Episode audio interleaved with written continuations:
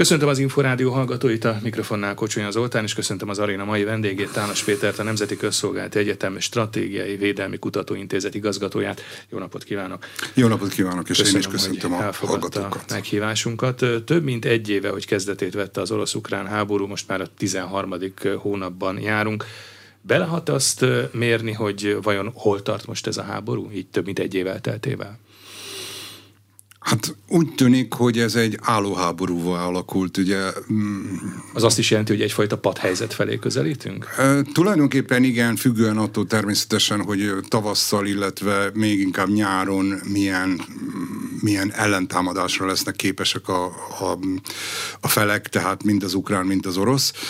Én azt mondanám, hogy alapvetően az orosz terv, nem sikerült a kezdeti terv, ugye a kezdeti terv az egy villámháborút feltételezett, és utána sokkal nehezebben tudják, vagy tudták kirjavítani ezeket a stratégiai tévedéseket.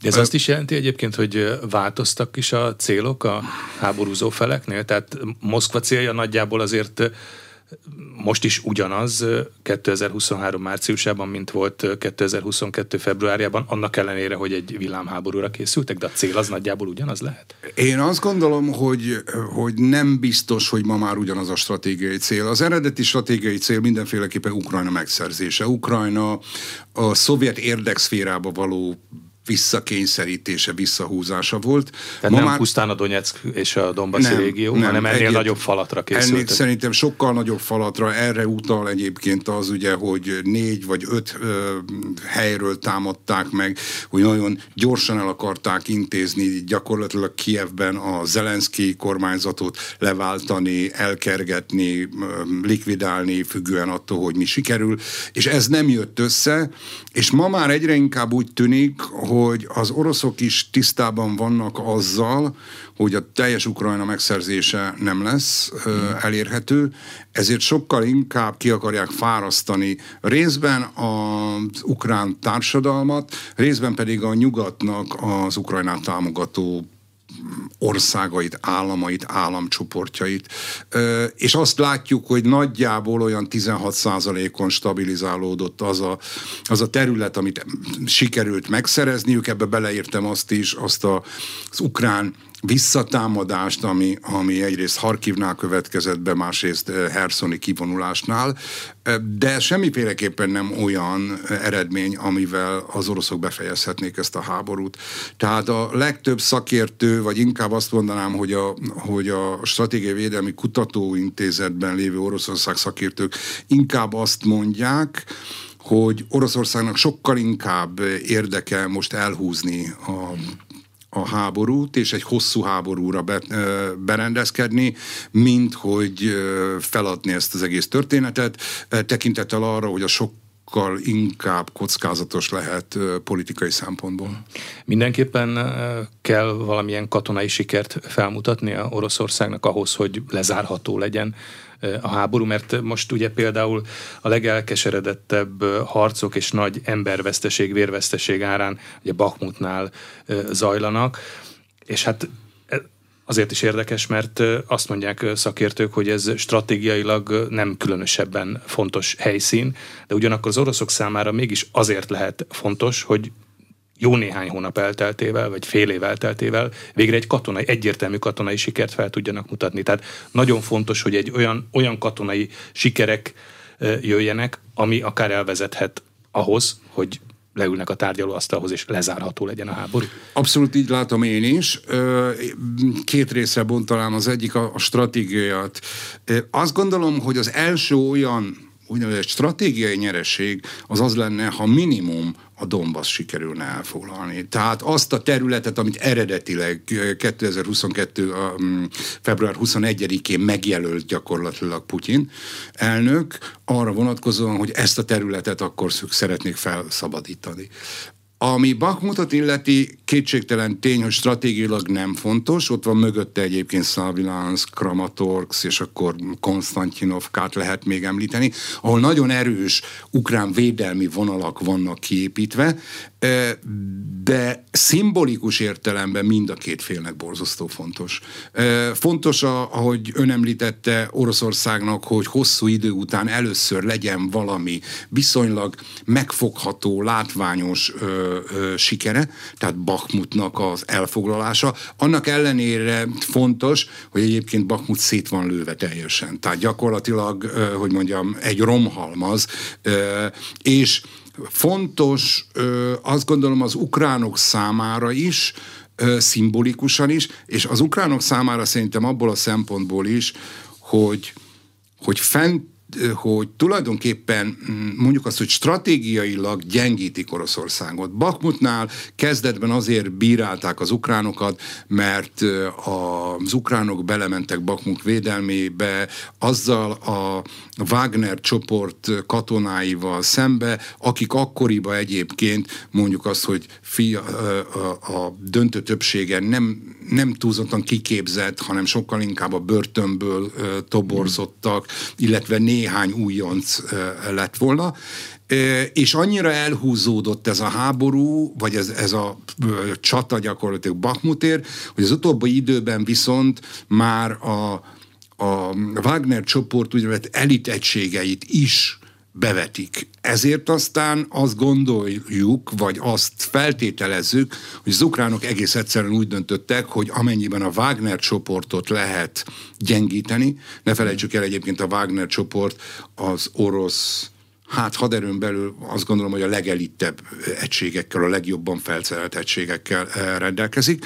Ha ez sikerül hát eh, gyengíteni, akkor stratégiailag gyengítjük az orosz a haderőt, arról nem is beszélve, hogy el vannak foglalva egyébként, eh, és nem tudnak felkészülni gyakorlatilag arra a tavaszi-nyári offenzívára, amire szeretnének. Tehát ilyen értelemben is vált tulajdonképpen egy egy Bakhmut jelképesen és stratégiai értelemben is fontossá, de hangsúlyozni szeretném azt, hogy, hogy összességében Bakhmut nem egy jelentős.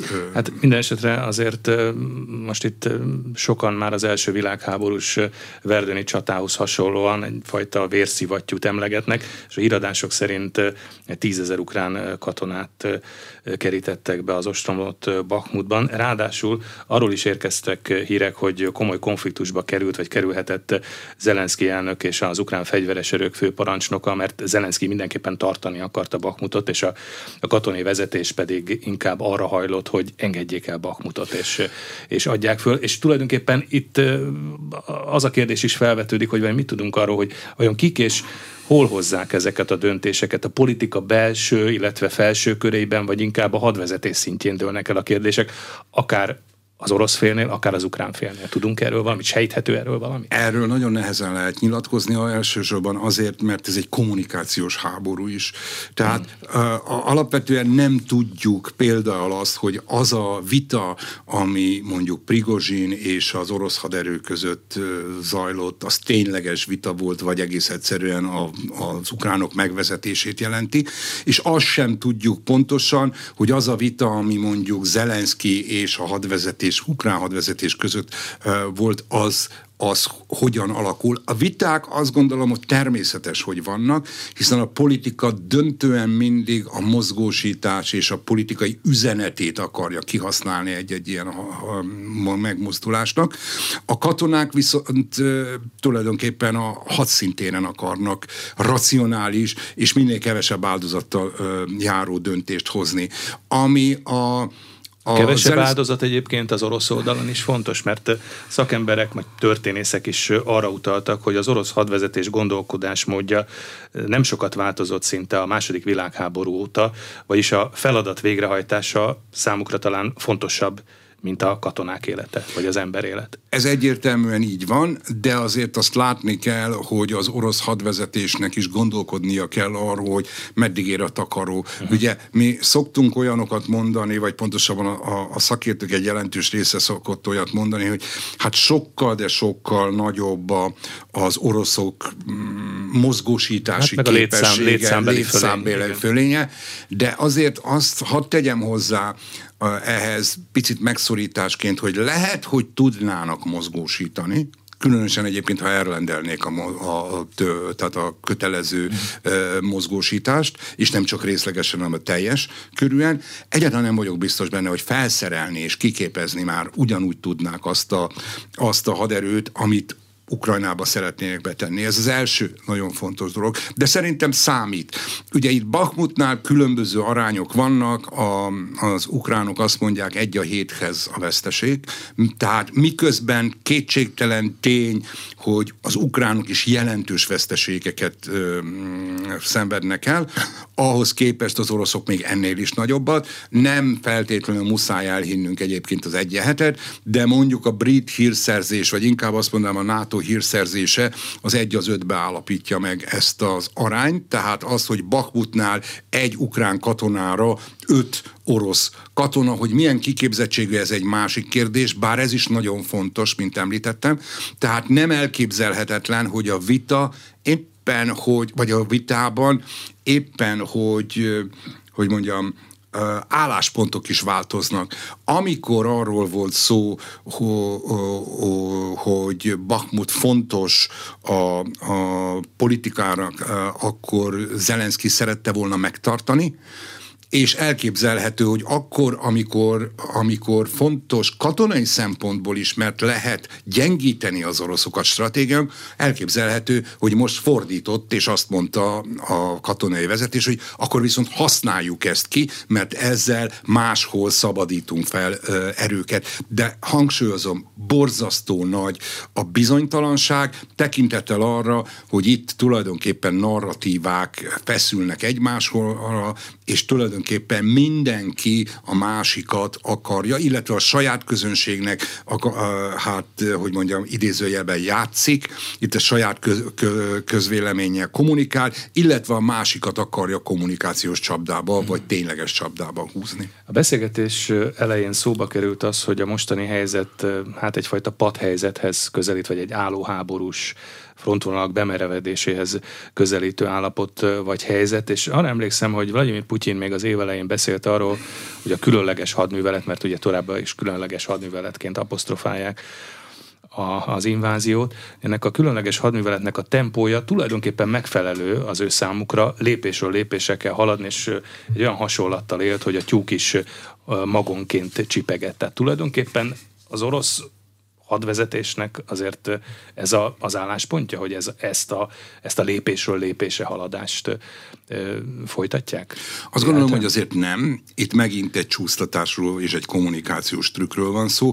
Valahogy meg kell magyarázni azt a orosz közönségnek, mm. hogy miért megy ilyen lassan. Különösen azért kell megmagyarázni, mert ugyan a mainstream médiában, tehát a, mondjuk az állami médiában nem, de az úgynevezett hát katonai bloggerek körében nagyon erős kritika éri egyébként az orosz hadvezetést, hogy nagyon, mondjuk azt, hogy nagyon puha és nem képes sikereket elérni, miközben hát borzató fontos lenne, hogy Oroszország minél előbb érje el azokat a stratégiai célokat, amiket kitűzött, és ugye ugyanúgy felvetik azt a kérdést, hogy hogy lehet az, hogy egy év után sem érték el még azt a minimális célt sem, és, és akkor a minimális célba ugye a, a Donbass elfoglalását értjük, egy szélesebb cél, vagy stratégiai cél, annak a négy megyének, tehát a két hmm. Dombaszi megye mellé, még a Zaporosia és a Herszoni megyének az elfoglalása is, amit tulajdonképpen annektáltak is,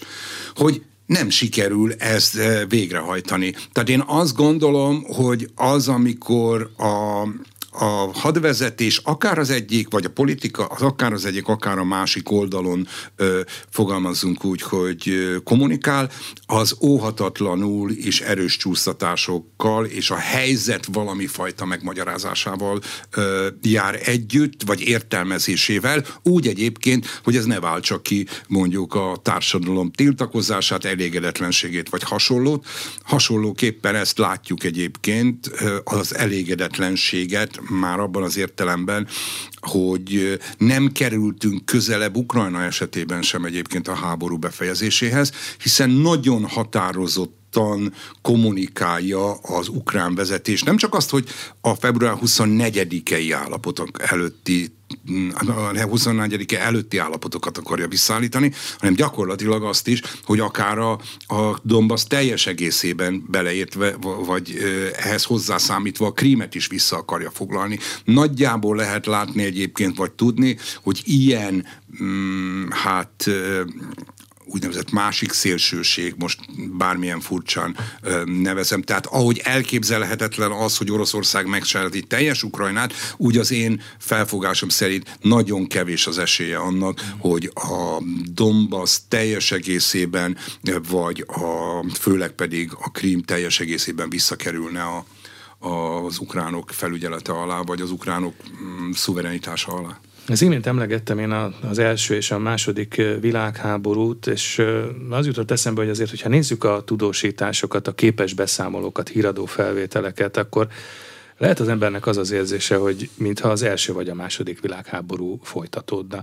Ugye óriási léptékben változott, fejlődött a haditechnika, ezt is látjuk egyébként itt a, az orosz-ukrán háborúban. Mégis ugyanúgy látunk sárban ragadt, elakadt tankokat, légiriadó során óvóhelyre menekülőket, lövészárkotású katonákat, hasonlóan a két világháborúhoz. Lehet, hogy ez elméleti vagy filozófikus ez a kérdés, de egykor volt és mai modern haditechnika különbözősége ellenére maga a háború az mégiscsak ugyanaz? Én azt gondolom, hogy feltétlenül különösen az ilyen jellegű háború, amikor ö, a modern eszközöket gondolok én ilyesmire, hogy, hogy mondjuk a, az interneten keresztüli, vagy a, a kiber ö, eszközöket kevésbé tudják felhasználni a felek.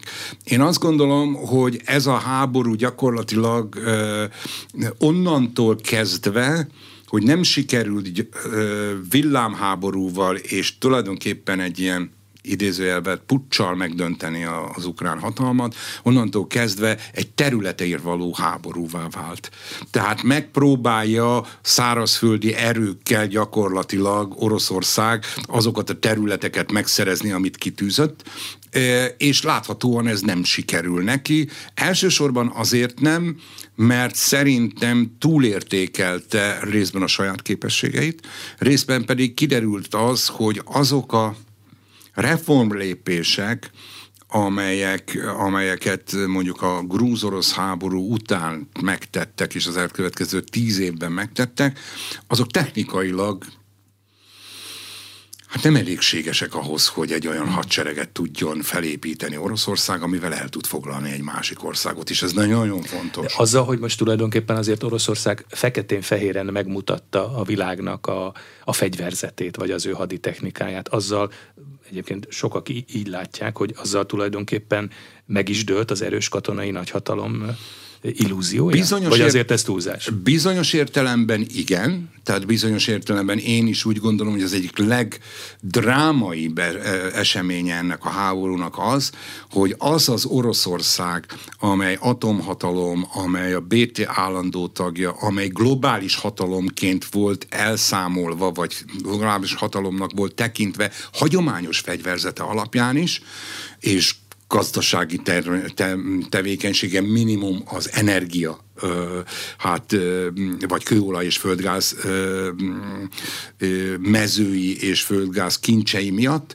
arról kiderült, hogy a hagyományos fegyverzetben is nagyon komoly lemaradásban van, különösen, és ezt hangsúlyozom, különösen a nyugati fegyverekhez képest. És akkor hol vannak azok a, a modern és korszerűnek vélt vagy tartott fegyverek, amiket látni lehetett a győzelemnapi díszemléken vagy felvonulásokon? Hát az első Ezek, leg... Ez csak ilyen műsor volt, vagy, vagy bemutató volt? Nem, azt gondolom, hogy nagyon sok, fej, hogy mondjam, nagyon sok fegyvert fejlesztettek, és próbáltak fejleszteni, de más egy fegyvernek a kifejlesztése, és más az, a hogy pontosan, pontosan, hogy olyan mennyiségben tudjam ezt gyártani, hogy minden egyes harcoló egységemet ezzel el tudjam látni.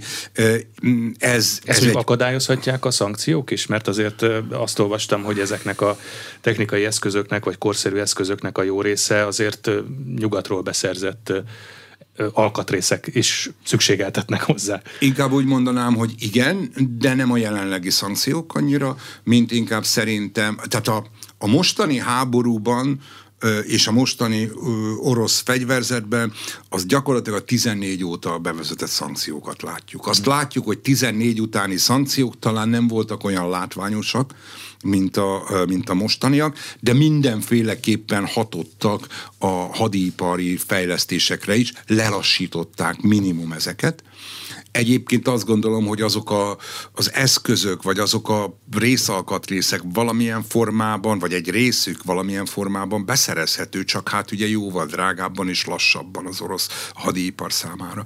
Tehát én azt gondolom, hogy összességében igen, a szankciók is belejátszottak, de azt nagyon szeretném hangsúlyozni, mert lehet, hogy még lesz szó róla, hogy a szankciók alapvetően nem a háború megállítására lettek kitalálva. Általában a szankciók nem a háborúk megállítására lettek kitalálva, tehát nem lehet azt várni mondjuk a tavaly elrendelt szankcióktól, hogy emiatt Oroszország majd befejezi ezt a háborút. Ugye, hát akár így, akár úgy a háború igencsak költséges dolog, még ha nem is a legkorszerűbb vagy legmodernebb fegyverekkel vívják. Az orosz gazdaság vajon bírja mindezt, és ha igen, akkor meddig bírja? Hát ez egy nagy kérdés. Én azt gondolom, hogy a, ami a szankciókat, illetve az orosz gazdaságot illeti, ott két, két nagyon fontos ö, tényező van. Az egyik, hogy a nyugat a szankció, tehát ilyen széles és ilyen palettájú szankciót senki ellen még nem bevezette a nyugat, és bevezetett olyanokat is, amik egyébként neki is fájnak. Ez egy nagyon fontos dolog. A másik viszont, ami szintén ennyire fontos, hogy ezeket a szankciókat a nyugat vezette be, tehát nem sikerült ö, olyan mértékűre szélesíteni, hogy ebbe mondjuk az Amerika és Amerika szövetségesein kívüli hatalmakat be lehessen vonni. Ez az egyik, nagyon fontos. A másik, az maga az orosz gazdaság. Az orosz gazdaság az gyakorlatilag nominál értéken a 11. legnagyobb gazdaság. Ha vásárlóerő paritáson nézem, akkor körülbelül az 5 hatodik egy német gazdasághoz közeli gazdasági teljesítménnyel. Olyan hatalmas gazdaság, ami, aminek ráadásul 14-től volt lehetősége hát fölkészülni a szankciókra, és mi több ellenszankciókat is tud bevezetni, hiszen a gázcsap elzárása, vagy mondjuk az az energiaválság, ami átmenetileg én azt mondanám, hogy, hogy különösen tavaly augusztus környékén mutatkozott, amikor 15 kal vagy 15 szerésére ment föl a, a gázár. Ez azt mutatja, hogy képes ilyenre is. De összességében azt kell látni, hogy azért komoly problémái vannak a, a, az orosz gazdaságnak is, és hát ezekből nagyon sokan azt, mondj, azt vonják le, hogy tulajdonképpen nagyon nehéz finanszírozni. Nem az orosz gazdaság fog tönkre menni, bár a, mert egy orosz gazdaság nem mehet tönkre, azt el tudják képzelni nagyon sokan, hogy a szankciók egy része miatt ez a gazdaság ez gyakorlatilag vissza elmarad és visszasüllyed mondjuk a 90-es évek elejére. Most, ha nagyon egyszerűen akarom mondani, például most már azok a gyárak, amiket, amiket személyautó vagy személygépkocsi gyárak, amiket a nyugatiak otthattak, elkezdtek gyártani autókat, de ezek kínai technológiával készült autók, hát nem ugyanaz a minőség. Tehát lesz egy, lesz egy ilyen visszaesés, és hát van egy ö, olyan fő problémája ugye Oroszországnak, amire azt szoktuk mondani, hogy hát például a költségvetési hiány. Tehát a hiányt gyakorlatilag két hónap alatt a költségvetési hiány, az éves tervezett költségvetési hiány Nem elugrott az infláció is. Van, a, a ton 12, tonna annyi aranyat és különböző hát egyéb valutát kellett beváltaniuk, vagy devizát kell, valutát kellett beváltaniuk ahhoz, hogy fedezzék. Tehát azt gondolom, hogy azért hosszú távon azt látni kell, hogy ez a gazdaság is nehezen finanszíroz ekkora háborút. Még inkább problémát jelent szerintem az, ami szintén gazdasági kérdés, de hát inkább katonaiként tűnik fel, hogy ez az orosz hadsereg nem egy támadó hadműveletre kitalálva, szervezetileg sem. Hmm.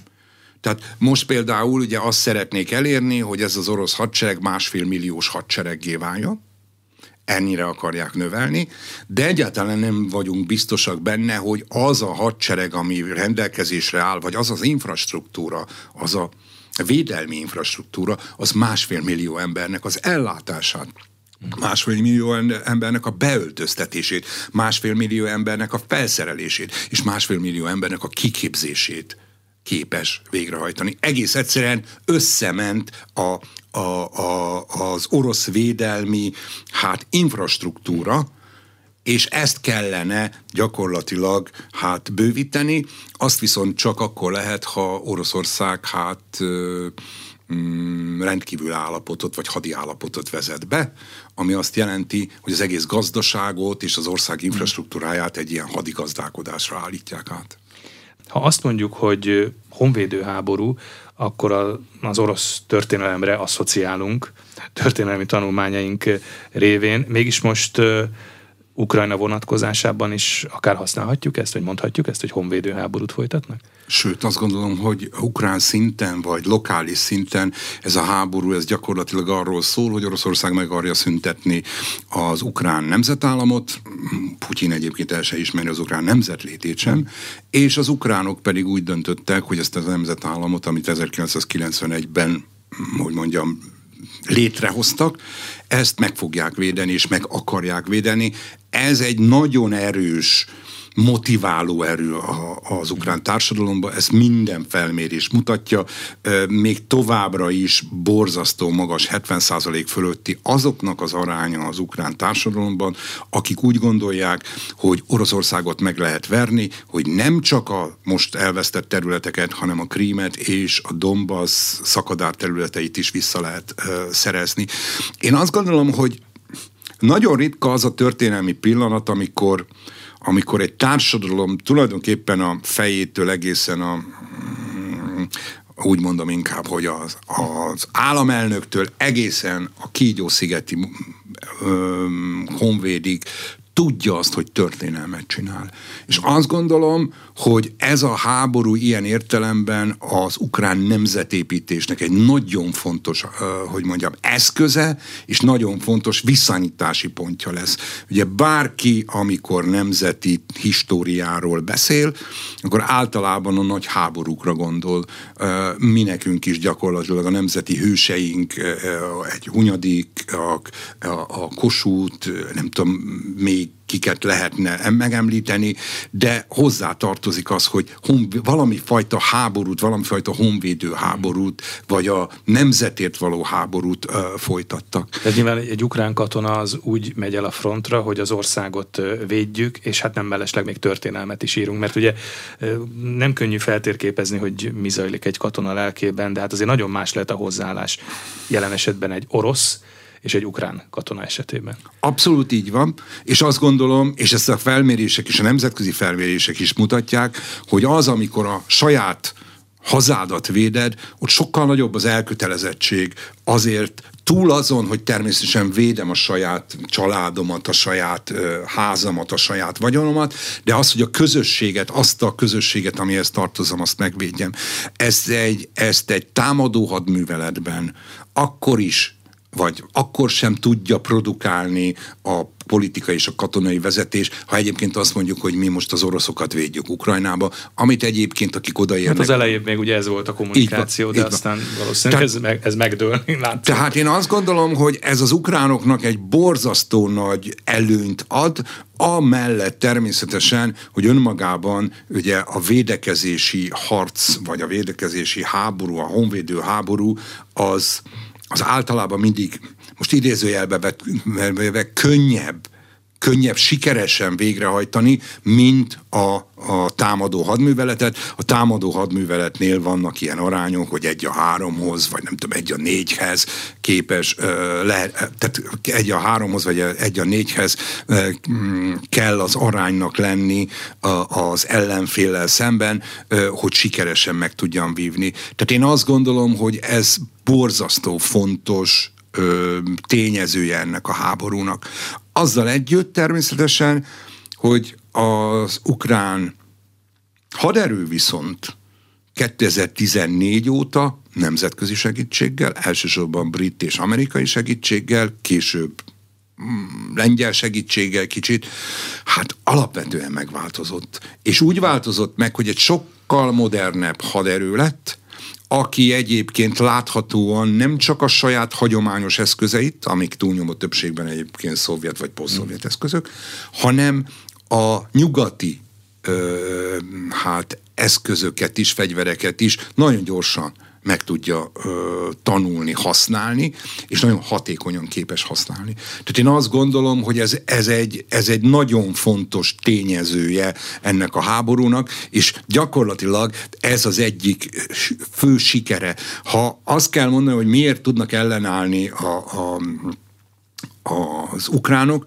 két dolog miatt. Mert az ukrán társadalom hajlandó ellenállni, és mert a nyugat minden támogatást úgy tűnik megad ahhoz, hogy amíg az ukránok hajlandók ellenállni és harcolni, addig harcolhassanak. Amerikai és nyugati támogatás nélkül most azért nagyon-nagyon más lenne a helyzet? Abszolút szerintem igen egyértelműen más lenne a helyzet, sokkal egyszerűbb lenne Oroszországnak azt a fölényét, azt a létszámbeni és eszközszámbeni fölényét kihasználni, ami, ami van, és azért annyira akkor a különbség, a képzettség a két haderő között nincsen, hogy ez kompenzálja az oroszoknak az eszközben, az eszköz és a, és a katonai létszámbeli fölényét. Tehát én azt gondolom, hogy igenis nagyon fontos az, hogy tulajdonképpen létkérdés, hogy Oroszország, hogy Ukrajnát a nyugat hogy támogatja és a NATO miként támogatja, de azért azt gondolom, hogy Oroszország elkalkulálja magát,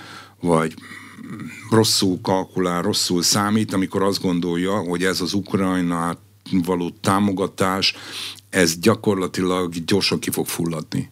Hmm. Ugye az első ilyen az első ilyen öm, kísérlet, az tavaly volt, nem, nem mondanám, hogy katonai értelemben, hanem gyakorlatilag a gázerlállások és az ellen, az ellen öm, szankciókkal, amikor Oroszország egy olyan energiaválságot akart generálni, és generált is Oroszor, az Európában, ami kapcsán ugye nagyon sokan Európában, és nagyon sokan Oroszországban, még többen Oroszországban azt mondták, hogy hó, akkor majd, amikor megfagynak a németek, megfáznak, stb. stb.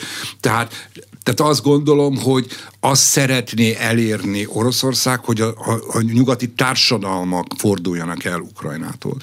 Ehhez képest azt látjuk egyébként, hogy egy, az a segélyösszeg, amit a nyugat eddig adott Ukrajnának, hát ez nem túl jelentős a nyugati költségvetésekhez képest.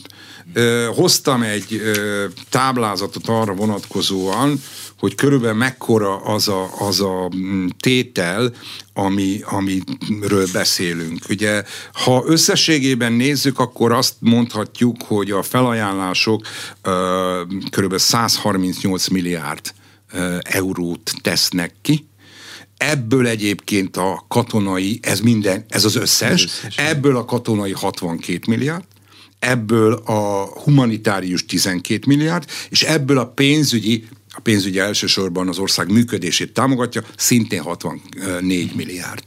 Azt kell, hogy mondjam, hogy amikor arról van szó, hogy mondjuk az Egyesült Államok 44 milliárd dollárt fordított, vagy ígért meg eddig Ukrajnának, akkor azt kell figyelembe venni, hogy körülbelül egy, hát egy 800 hát ez 770 milliárdos költségvetésből teszi ezt, ez nagyjából olyan 5 5 és 6 százalék közül körözött van a költségvetés, a mindjárt mondom, a, védel, a, a védelmi költségvetésben. Ez nagyon fontos. Tehát a védelmi költségvetésben.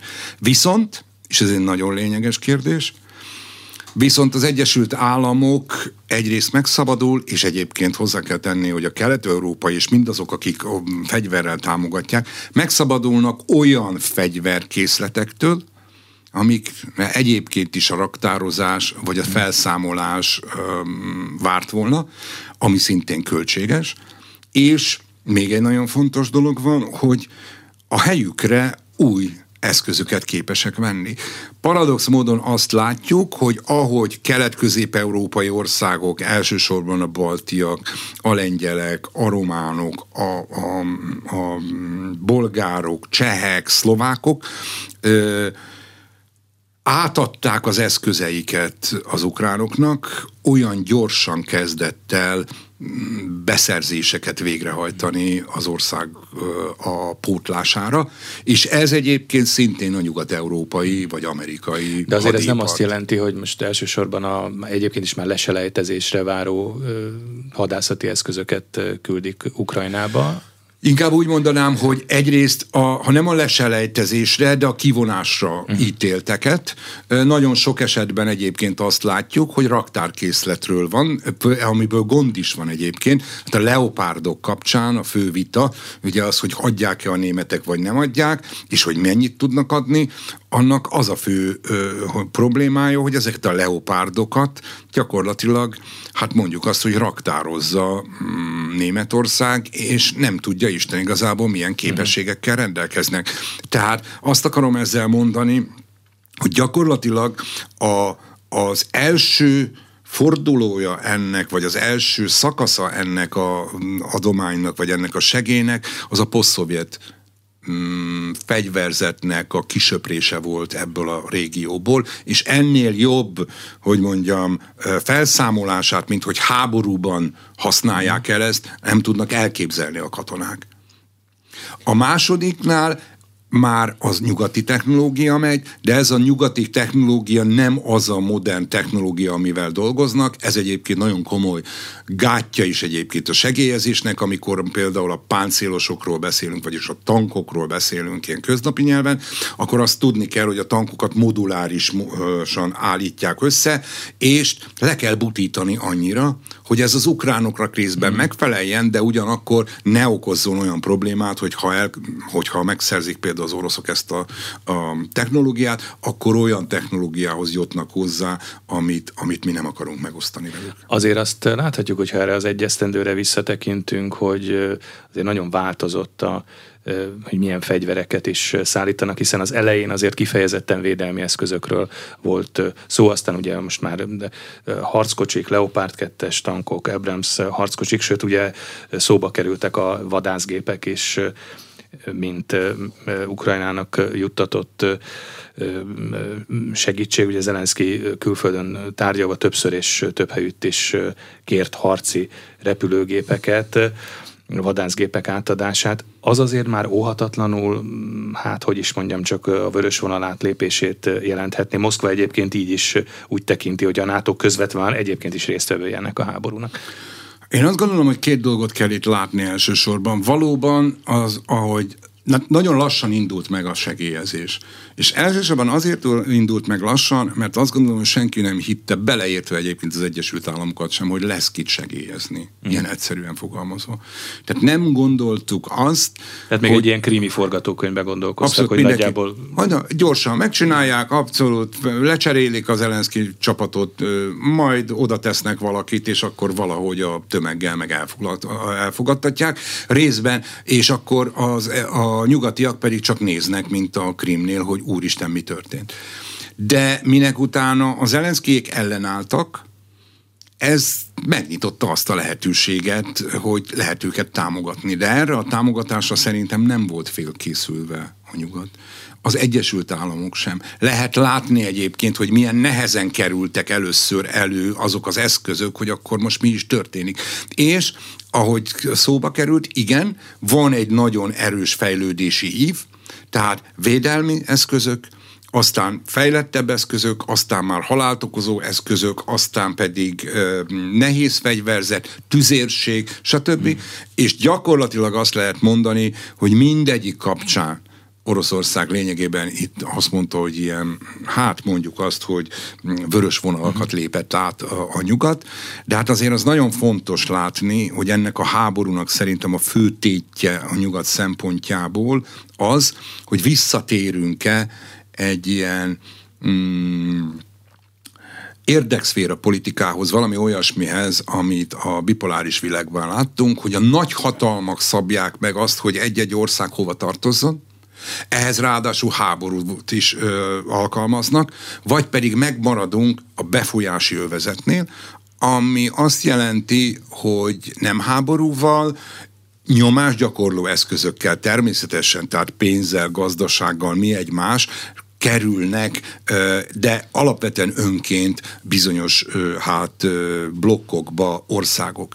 Én azt gondolom, hogy ha Putyin oda ment volna Zelenszkihez, és megkérdezte volna tőle, hogy mennyibe kerülnek az ukránok darabjaként, és ő kifizeti ezt azért, hogy barátjuk legyen, mm. és a, és a Zelenszkék elmondtak volna egy 60 vagy 120 milliárd dolláros összeget, és ezt leteszi, az orosz vezetés, senkinek beleszólása nem lehetett volna, mert azt gondoljuk, hogy az ilyen... Korábban tip... próbálkozott ezzel az orosz van, vezetés így egyébként. Van, így van, ez egy nagyon fontos. Utoljára 13-ban, amikor gyakorlatilag a Janukovics Igen. rendszert akarta megtámogatni, de hát azt látjuk, hogy elfogytak ezek a nem katonai eszközei Oroszországnak. Ezért szoktam azt mondani, hogy amikor arról vitatkozik a közvélemény, hogy most erőse Oroszország, vagy gyenge Oroszország, Oroszország, hogy szerintem egy gyenge Oroszország indította a háborút, azért, mert más eszközei nem voltak Oroszországnak ahhoz, hogy, hogy Ukrajnát képes legyen bent tartani a saját befolyási övezetében vagy érdekszférájában. Említette az imént, hogy eltökéltnek látszik a nyugat a fegyverszállítások tekintetében és ennek folytatásában is, de azért előbb-utóbb mégiscsak szűkülhet ez a fajta támogatást. Kérdezem ezt annak kapcsán is, hogy azért már több NATO tagország jelezte az elmúlt hetekben, hónapokban, hogy a saját biztonsága veszélyeztetése nélkül hát nem nagyon tud további fegyverzetet adni Ukrajnának. Mindenütt ráadásul elindult egy masszív haderőfejlesztés. Szóval ez azért szűkítheti ezt a támogatást? Bizonyos értelemben szűkítheti, de azért azt lássuk be, nagyon furcsálnám, ha jelentősen szűkíteni, ha van biznisz, ami óriási biznisz minden egyes ország számára, az a, a fegyver. fegyver. Uh-huh. Ugye mindig azt szoktuk mondani, hogy, hogy tulajdonképpen azok a nagyhatalmak, amiről beszélünk, az Egyesült Államok, Németország, Franciaország, Oroszország, ezek, a, ezek olyan nagyhatalmak, akiknek hatalmas nagy fegyverüzletei vannak, hatalmas nagy ö, fegyver, ka, ö, honvédelmi, bocsánat, védelmi, ipari kapacitásai. Ha ha valaki rá fog jönni arra, vagy pontosan, és azt gondolom, hogy erre előbb-utóbb már most rájöttek csak a kialakítása, hogy kérem szépen Ukrajna felfegyverzése az egy biznisz, akkor az biztos, hogy Ukrajna fel lesz fegyverezve. És én azt gondolom egyébként, hogy összességében, hogy a nyugat számára és az Egyesült Államok számára az a stratégiai nyereség, ami ebben a háborúban van, ami, a nyuga, ami az Amerikai Egyesült Államok számára azért fontos, mert üzenni kíván minden olyan szereplővelnek, vagy inkább azt mondom, hogy ilyen státuszkó megkérdőjelezőnek, mint Oroszország, beleértve Kínát is, hogy mire vagyok képes, mondjuk a kínaiaknak azt jelzi, hogy nézzétek meg, Ukrajna számomra egyébként összességében nem egy fontos stratégiai kérdés de ennyire elkötelezett vagyok, képzeljétek el, milyen elkötelezett leszek Tajvan esetében, ami viszont számomra egy stratégiai kérdés. Tehát gyakorlatilag egy példastatuálás az Egyesült Államok részéről, és bizonyos értelemben példastatuálás szerintem az európaiak részéről, vagy az európaiak egy része mm, részéről is, mert itt pedig az a nagy kérdés, hogy Európának milyen lehetőségei lesznek globálisan. Ha itt vereséget szenved mondjuk a nyugat abban az értelemben, hogy elveszti ezt a háborút, és nem sikerül stratégiailag meggyengíteni Oroszországot, és visszatérünk a, a nagyhatalmak közötti háborúval kialakított érdekszféra politikához, akkor az Európai Uniónak nem lesz háborúval kialakítható érdekszférája, tekintettel arra, hogy nincs fegyveres ereje Nem tudom, érthető. Mm. És az Európai Uniónak nem lesz. Nekünk nem érdekünk az, hogy itt visszatérjünk valami olyan rendszerbe, ahol a nagyhatalmak gyakorlatilag háborúval alakítják, vagy háborúval kezdenek érdeket érvényesíteni. De az, hogy mindenütt azért elindult egy elég nagy arányú haderőfejlesztés, hát Lengyelországban, de hát említhetjük Németországot is, ahol ahol azért gyakorlatilag a második világháború vége óta tabu volt az, hogy hadsereg és haderőfejlesztés, de most ők is belekezdtek egy masszív haderőfejlesztésbe. Ez a NATO szempontjából mit jelent? És akkor tegyük hozzá még zárójelbe, hogyha Törökország és Magyarország is rábólint, akkor csatlakozik a közeljövőben Svédország és Finország, ami azért nem csekély hozzáadott értéket jelent. Szóval NATO szempontjából ezek a tényezők mit jelentenek? Egy erősebb nato egy erősebb szövetségi rendszer? Egyrészt eh, azt gondolom, hogy feltétlenül, tehát egy erősebb nato és egy erősebb szövetségi rendszert. Azt már 14 óta látjuk, hogy a hármas szikke vált mindenki számára a legfontosabbá. Itt például kelet-közép ez a hármas szikke ugye a saját erőnek a fejfejlesztését jelenti.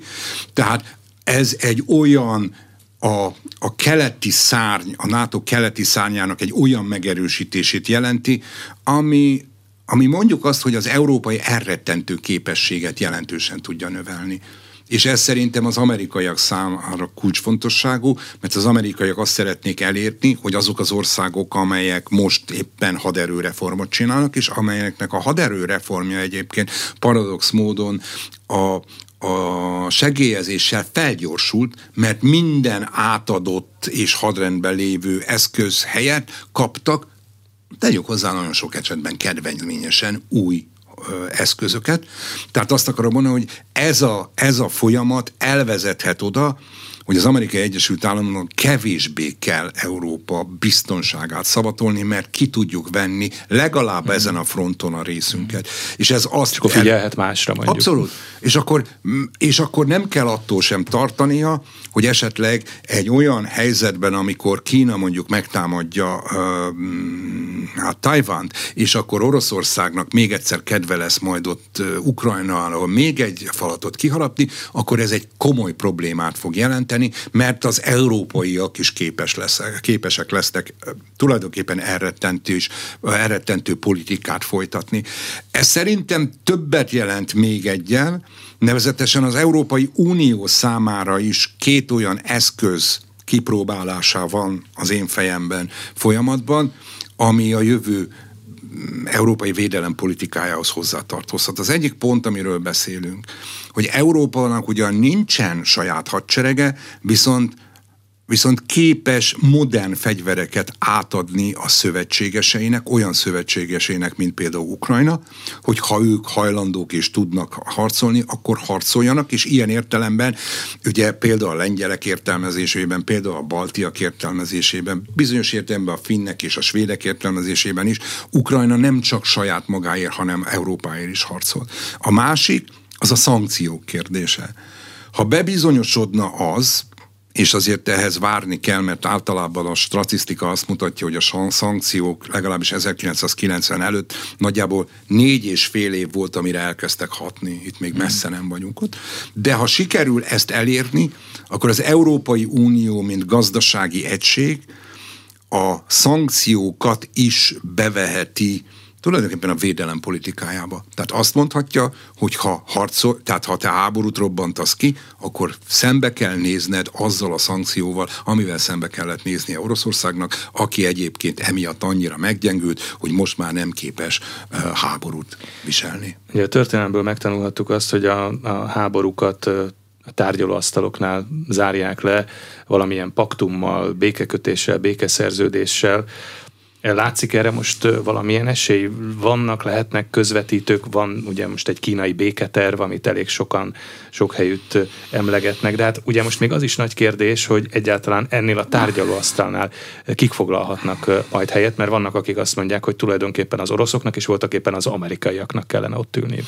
Igen, ez egy nagy kérdés. Én azt gondolom, a kínai béketervről nagyon röviden annyit. Én azt gondolom, hogy ez nem egy béketerv, ez inkább pozícionálta magát Kína.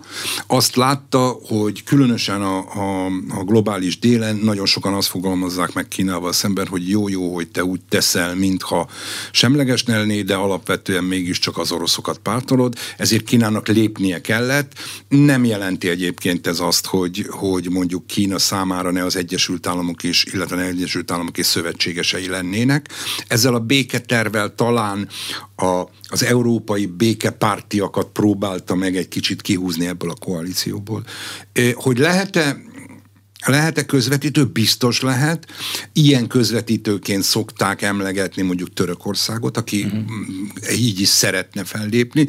Teszem hozzá csöndesen, hogy hallottam, vagy ismerek olyan magyar ö, elemzőt is, aki a magyar álláspontot is ö, errefelé ö, próbálja, ö, hogy mondjam, értelmezni, tehát, hogy azért vagyunk ennyire semlegesek, mert közvetítőként akarunk fellépni, de rögtön hadd tegyem hozzá, hogy borzasztó messze vagyunk attól, hogy közvetítésről lehessen beszélni, tekintettel arra, hogy egyik fél sem érte el még a stratégiai célját, még a minimális stratégiai célját.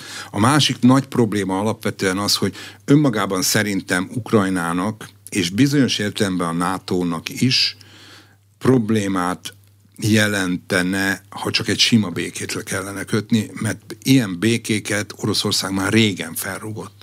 Tehát ne felejtsük el. Nemzetközi garanciák pont, kellenének? Tehát valamilyen nemzetközi garanciát, nagyon szeretné egyébként Ukrajna, ha ez egy NATO tagság lenne, én szinte kizártnak tartom jelenleg, de azt el tudom képzelni, hogy hasonlóan egyébként, ahogy mondjuk a svéd és a finn esetben történt most az átmeneti időszakra, gyakorlatilag kötnének olyan garanciális szerződéseket a nagyhatalmakkal, ami a biztonságukat szavatolja.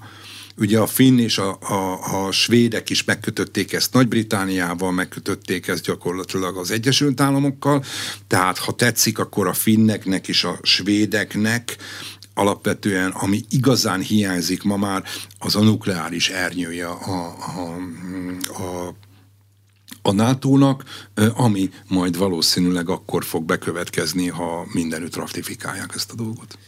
Köszönöm szépen a beszélgetést. Az elmúlt órában Tánas Péter, a Nemzeti Közszolgálati Egyetem Stratégiai Védelmi Kutatóintézet igazgatója volt a vendégünk itt az arénában. A műsor elkészítésében Módos Márton főszerkesztő vett részt, én Kocsonya Zoltán voltam. Köszönöm, hogy velünk tartottak.